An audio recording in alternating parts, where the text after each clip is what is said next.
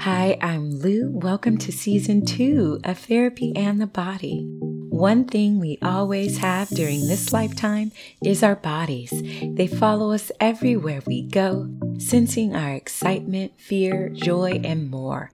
So let's include the body in the therapeutic process. Come with me. Let's explore how together.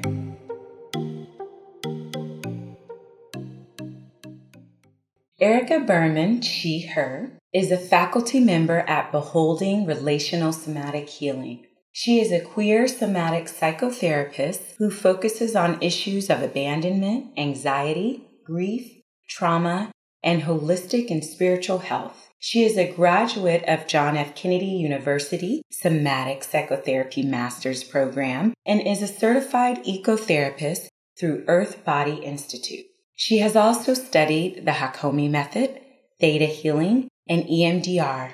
She is grounded in a history of movement organizing and spent 20 years working in the sex worker rights movement, organizing cultural and peer based healing events. She holds an intersectional lens, and her Jew witch spiritual practice, as well as the tenets of Buddhism, are interwoven in her work as a somatic healer.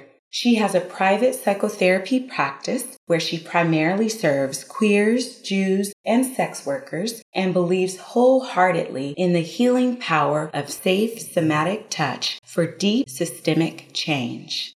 Yes, you guys, my friend Erica is all these words and more. And I am so happy to be able to have her in my life as a friend and colleague. We work for Beholding Relational Somatic Healing together, and we've been on this somatic holistic journey for about five years now together. And Last season, we had her on to talk about touch therapy more broadly. And today, we're going to get into the nitty gritty of the ethics of touch in psychotherapy. Welcome, Erica. Thank you. Thank you for that beautiful intro.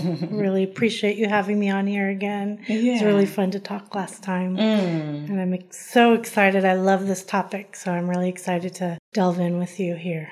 Yeah, I'm excited that we're talking about this today too, specifically around the ethics of touch. And you had a lot to do with how you're bringing that into Rush, mm-hmm. relational somatic healing. Mm-hmm. Yeah, so tell us what you love about this topic. Why has it gotten your attention? Well, I love to think about how we hold, how we want to show up in this realm. What are ethics really? If we kind of break it down, the dictionary says ethics are moral principles that govern a person's behavior or the conducting of an activity. So we're really working with morals and principles and kind of what is our guiding light? What are the internal rules that we have for how we want to conduct ourselves with ourselves and in the world and with the people that we're making contact with? And, you know, there's not a lot written about touch and psychotherapy and not a lot of research has been done there's a lot, of course, done on touch and healing touch, but not so much at the intersection of touch and psychotherapy. And I think that this is the piece, this is the missing piece of the puzzle of how to move forward with bringing touch and psychotherapy more mainstream, more acceptable, for it to feel safer in the world, more professional, because there's a lot of fear around touch and psychotherapy. And it's because of what are the ethics? It's because of this inquiry. What are the ethics of touch? In the past, you know, there's been a lot of unethical behavior around touch and psychotherapy. I think it's important for us to start to hold how to bring touch and psychotherapy to light and really fleshing out what are the ethics of touch and psychotherapy is going to be a foundation for us to do that and a really important piece of the puzzle. Yeah, because when I think about the therapeutic relationship, the relationship between therapist and client, it is intimate and sometimes touch happens, even if it's a handshake or a hug. But because largely psychotherapists aren't taught about how to use touch, things go wrong. Right. You know, power dynamics mm-hmm. aren't acknowledged. That's right. Or we act like touch will never happen when it does, even if you're not Mm-hmm. identifying yourself as one who includes touch in psychotherapy. That's right. You know, I think about grief when a client is really in the throes of grief. How ethical is it to not touch, to not reach out a hand? Doesn't have to be a big touch, but a hug, you know, sitting next to somebody while they cry. Keeping far away from a client while they're in that kind of a state. Is that ethical? Yeah, that just that just like got to my heart because you guys imagine if you're in a room with someone and you just lost someone Mm-hmm. or your pet Mm-hmm.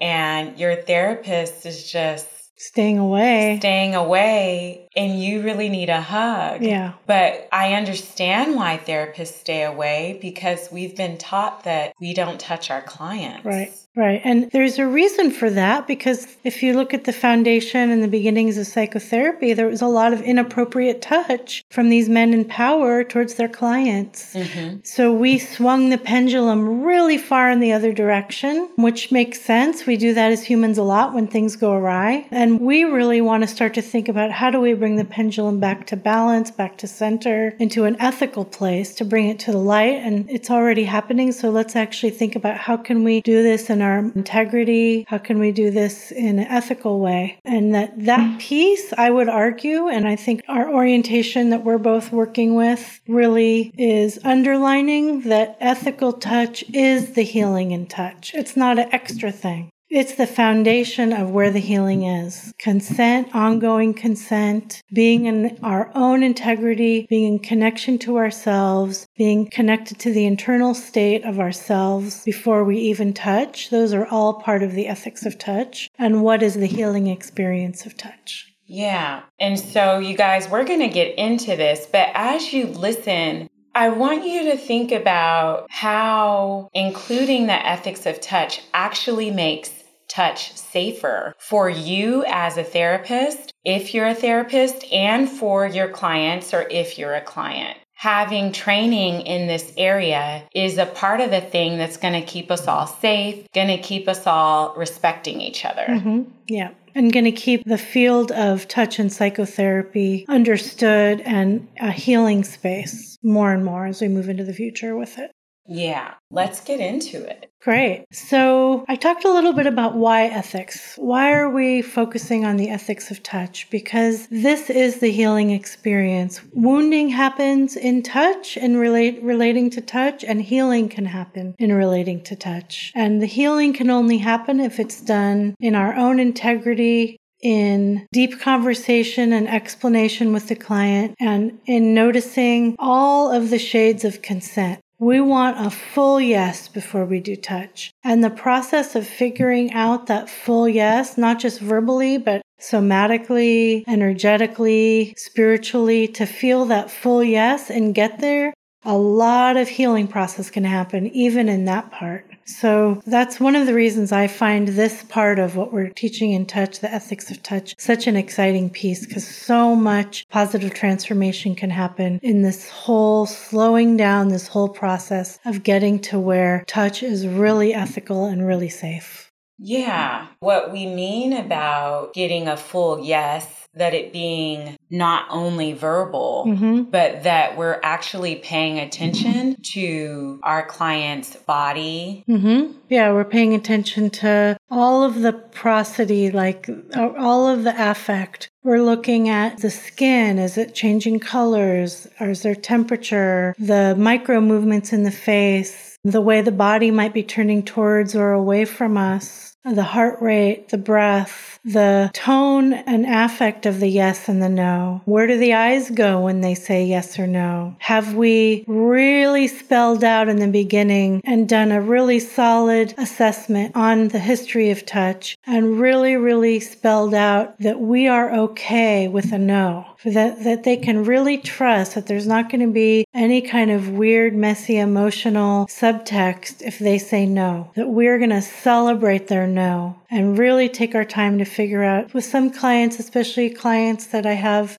that are a little bit more oriented towards safety and relationship. We could spend weeks just figuring out proximity. Where do you want me in the room? How does it feel to lay on the table? We use a massage table for this form of touch. And I'm on a really little rolly chair because I'm not standing over people and I'm just sitting with them. Where would you like me? Maybe we can start out and I'm all the way across the room and you can just slow down, arrive in your body and feel how that feels. Maybe it feels good to just let me be across the room for 10 minutes while you feel yourself and you feel the safety of me giving you that space, but not leaving. So, all of this is kind of in the basket of safe somatic touch and the healing that can happen.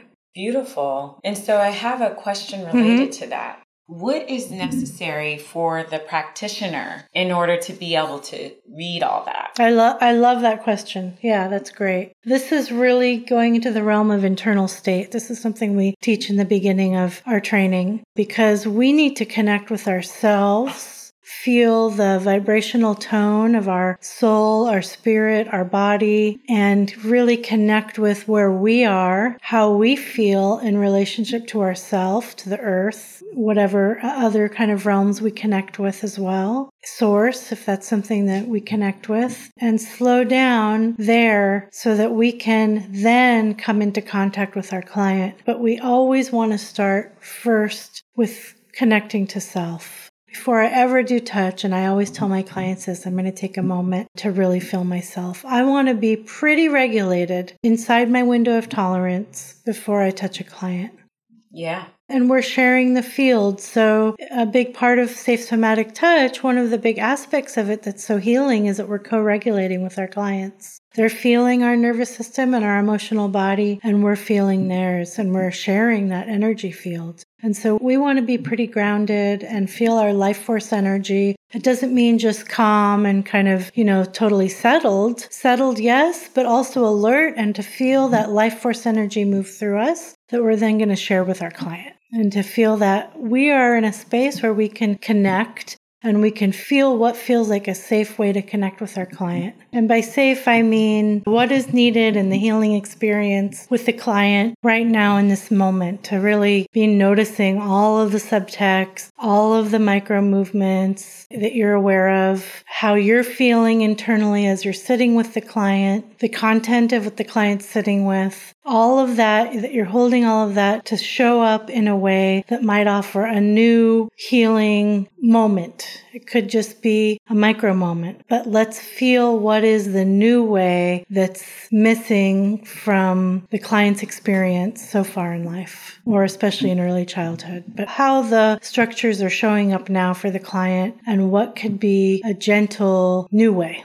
And can sense. Can you give us an example? Sure. So I have a client who has been through a lot, through a lot of trauma, sexual trauma and otherwise. And in those traumatic events, her consent was really sort of blown over and not asked about. And even in early childhood, there's a lot of merging that happened with the mom. So she's really used to not even being aware of where her consent needs are, let alone having somebody actually slow down, ask, and be with it. And there's a lot of, you know, people pleasing in the system. That's how she survived. So I really want to celebrate what's happened, how she survives, but maybe there's something else that can happen with us. And so, as we're starting to work together, the work is really slowing down. And for her to feel that I'm really on board with the pace that she needs, that we're not here to speed up and get to the touch. And this is something I tell clients over and over. All of the, what we call like all of the container that is all clinical, meaning that everything that we're doing around getting set up for touch, including the fact that I have a massage table in my therapy office, which is quite different even if we're not even going to the table, just the presence of the table itself is part of safe somatic touch and then talking about it, assessing. We want to do a really, you know, thorough assessment of people's relationship to touch and what comes up when we talk about touch. But with this client, it was really about the slowness, just really slowing down. And I don't need to, you know, get close and do touch right away. We took a couple sessions of her just laying on the table and just noticing what came up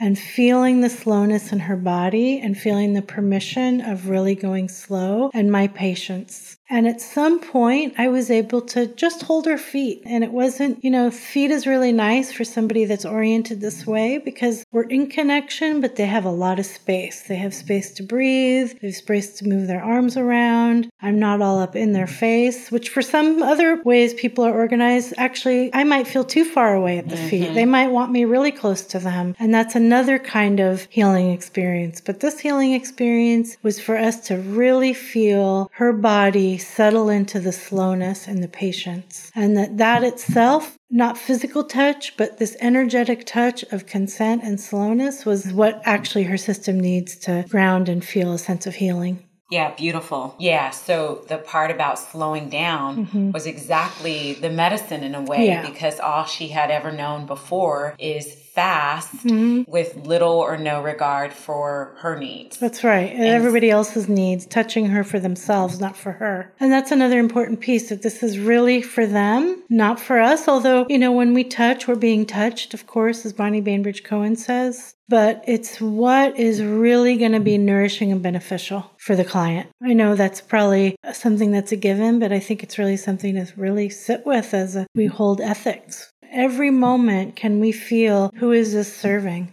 Right. And with that, I want to mention that the therapist matters. So if your client is requesting something that does not feel good for you as a practitioner or healer or therapist, then you also have the right to say, no, I'm not ready to move on to touch, for example. You know, so you have the right not to. That's right.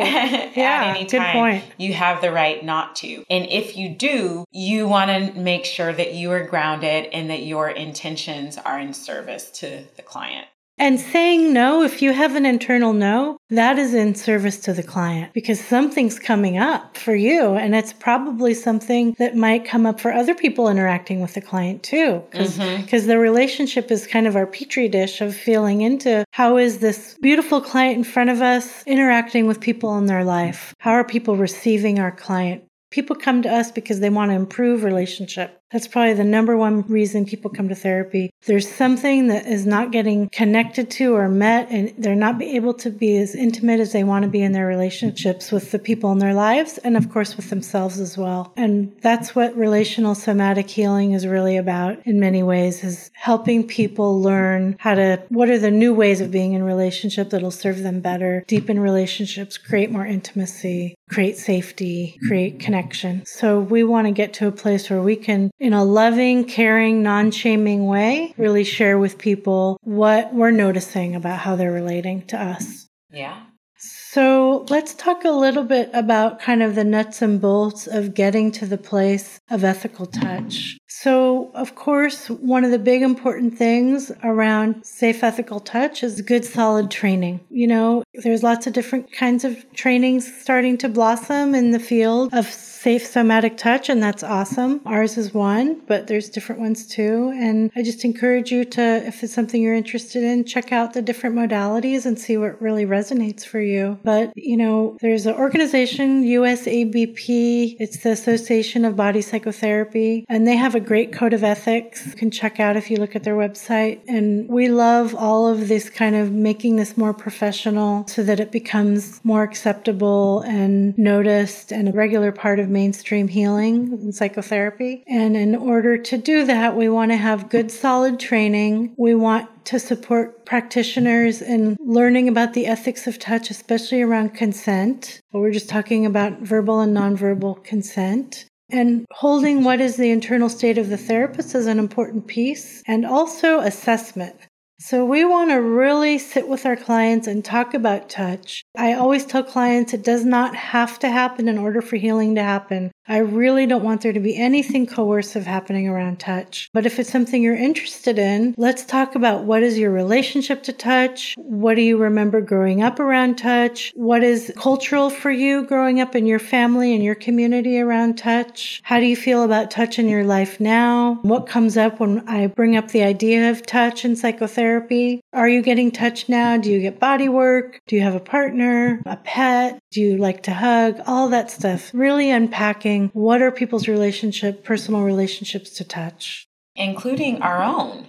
So, if you're a practitioner who's interested in making physical contact with your client or who you work with, then these are all inquiries that, mm-hmm. that we all should be doing. That's right. To That's notice right. how are we personally relating to touch. Absolutely. And, you know, it changes over time. We're in different stages of our life. Maybe we have a partner. Maybe we're going through a breakup. Maybe somebody just passed away. Maybe we have a new pet. You know, we have our own kind of cycles and connection to how we're relating to touch in our life as well. Mm-hmm. So for us to, and that's that's some of that internal state stuff for us to really go inside, take a moment, say hi to ourselves on the inside, arrive. We want to invite the client to do that and we want to do it ourselves. And thinking about like another important piece of this is quality of touch. We want it to be mindful. We want to be embodied. We want to be grounded and centered and present in the moment, not kind of drifting off or um, going to another place or maybe floating away. You know, it happens. It happens to all of us. So these are all human conditions. And that's totally okay.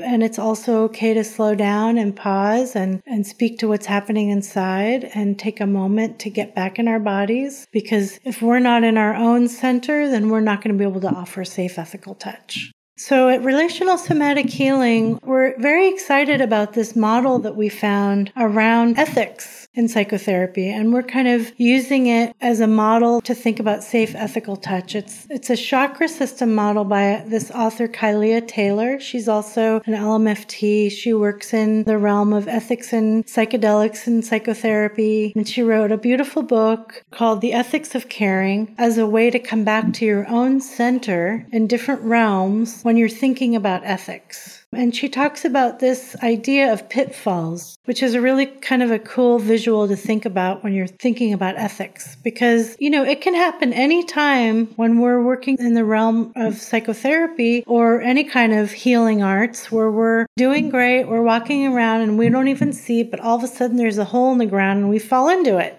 Oh. and that's the pitfall. And we didn't even know it was there. And she's offering this way of thinking about how to come back to our body, how to come back to our energetic field as a way to get ourselves out of that hole in the ground. Mm. And, and I really recommend the book, The Ethics of Caring, if this is something that you're interested in learning more about. And I can just give a little tiny synopsis of how we're holding this beautiful model. So if you think about the chakra system, this beautiful ancient system, Ayurvedic system, thousands of years old from India, really one of our original somatic maps that is so relevant to us today. We'll go through the first few chakras, really are what's most relevant to us in terms of touch and psychotherapy. So, the first chakra at the root, the sacrum, the perineum part of our body, is the chakra having to do with safety. She labels it as the money chakra, but she also says it can also be thought of as safety, which is sort of the realm we're more thinking about. Am I safe with this person? When issues of safety come up for the client or for ourselves, we want to invite the clinician to come back to that chakra, come back to your root. Take a moment and feel your root and notice from there what might feel off and how can you get back to center, get out of that hole in the ground. Maybe I can give some examples of the, the chakra.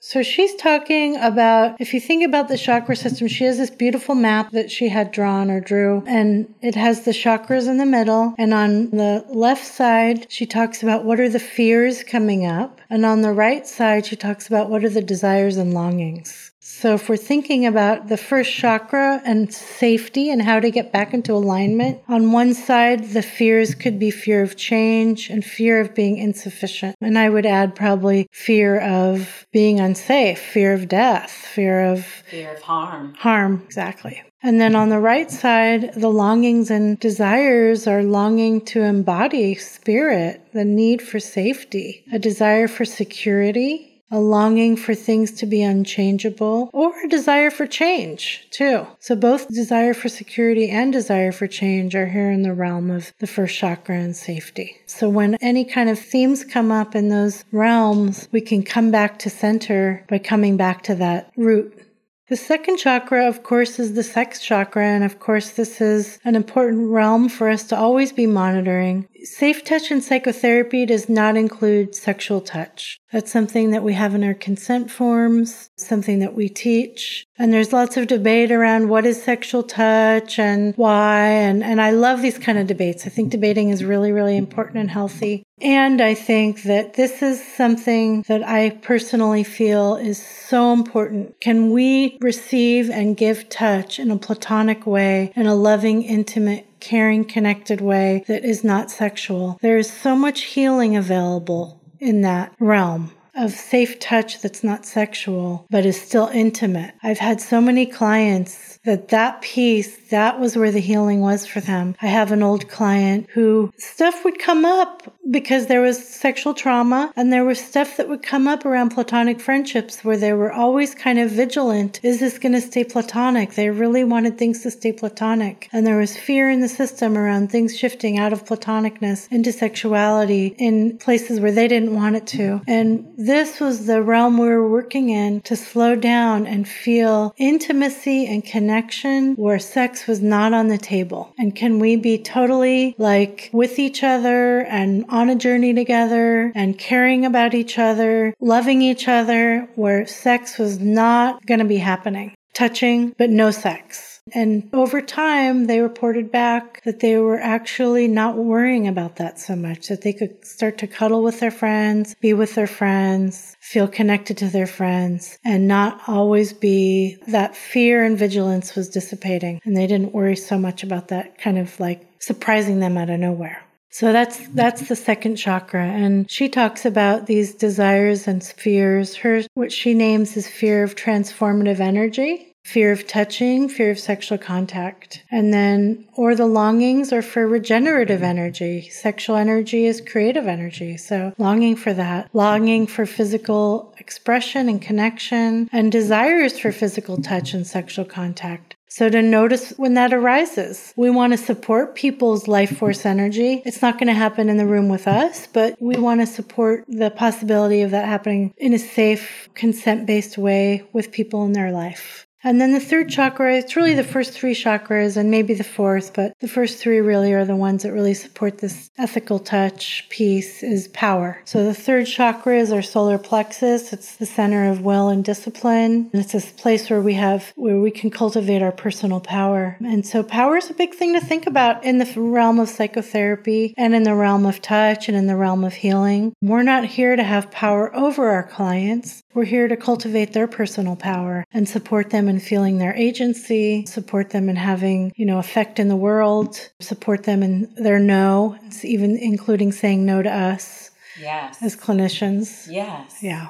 And so she talks about the fears around power, losing control, misusing power, or the fear of having no effect in the world. I love that she put that in there because that is an important one of the reasons we go to therapy is how can we show up in the world in a way that feels good for us more mm. and feel seen and heard and relating to the world. And she talks about longing to be a healer, the desire to control the client's process that's a big pitfall we can get into, you know, and we're kind of directed as psychotherapists to create a treatment plan and to have these goals and sort of a direction that we want our client to go into. And it's really important to hold that lightly. What do yeah. you think about that? Yeah, I want you to say more about hmm. it. You know, how Rush is holding client autonomy mm-hmm. or or not right being yeah so directive right yeah or yeah. not feeling like we know what's best that's all right. the time that's right that's yeah right. so yeah what, how yeah. does that show up in your work how do you let clients know that that's not what we're doing yeah and a, a, lot of clients don't like this, you know? Yeah. Because, and that's why people love coaches. You know, that's what more of what coaches are doing. Possibly not all. Of course, coaches are doing a lot of different kinds of things. But there's this idea of directing the clients to direct the healing and to heal them. And that's not actually what we're doing. We're not here to heal our clients. We're here to midwife the process of healing that's already innately inside of them. We're holding clients as whole and complete, and that there might be wounds and trauma that's covering up some of that wholeness. And we want to help support moving that away so that we can come back to the full wholeness that is already existing in the client. And so that means not necessarily leading. It might be sometimes someone's having a trauma response or something and in a really unregulated state, we can support them coming back and do that in a more directive way. But most of the time, we're trusting what we call organicity, this innate healing that exists in all living beings, plants, animals, minerals. Of course, we're in the animal family, that there is an innate propensity towards healing that can happen with the right circumstances. You know, the right soil, the right nutrients, the sun, water, all of that. We're just here to midwife all of the circumstances being in the positive so that the healing itself can unfold.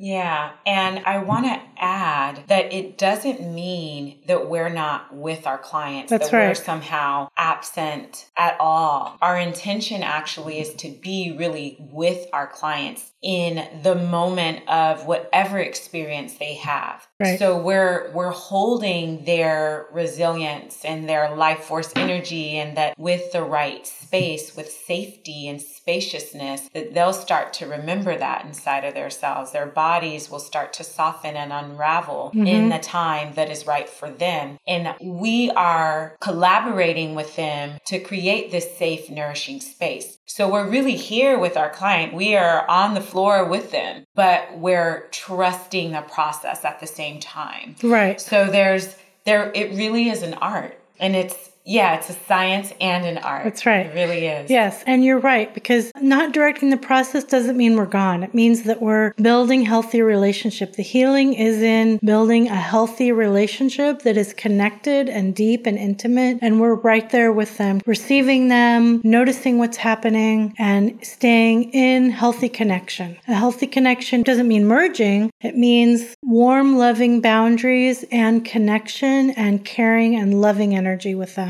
and really staying with them, not going away, but noticing like what is the sweet spot between space and connection and safety that the client's needing in this moment that might have been missing. So, in closing, just to recap, I want to say that Touch and psychotherapy is only healing if it's done in integrity with strong, solid ethics. That that is the underpinnings of what is the healing experience of touch and psychotherapy. And we're dedicated to bringing the ethics of touch, good, solid training, staying in our internal state, staying connected to ourselves keeping it professional, keeping it clinical, and ending the stigma of touch and psychotherapy.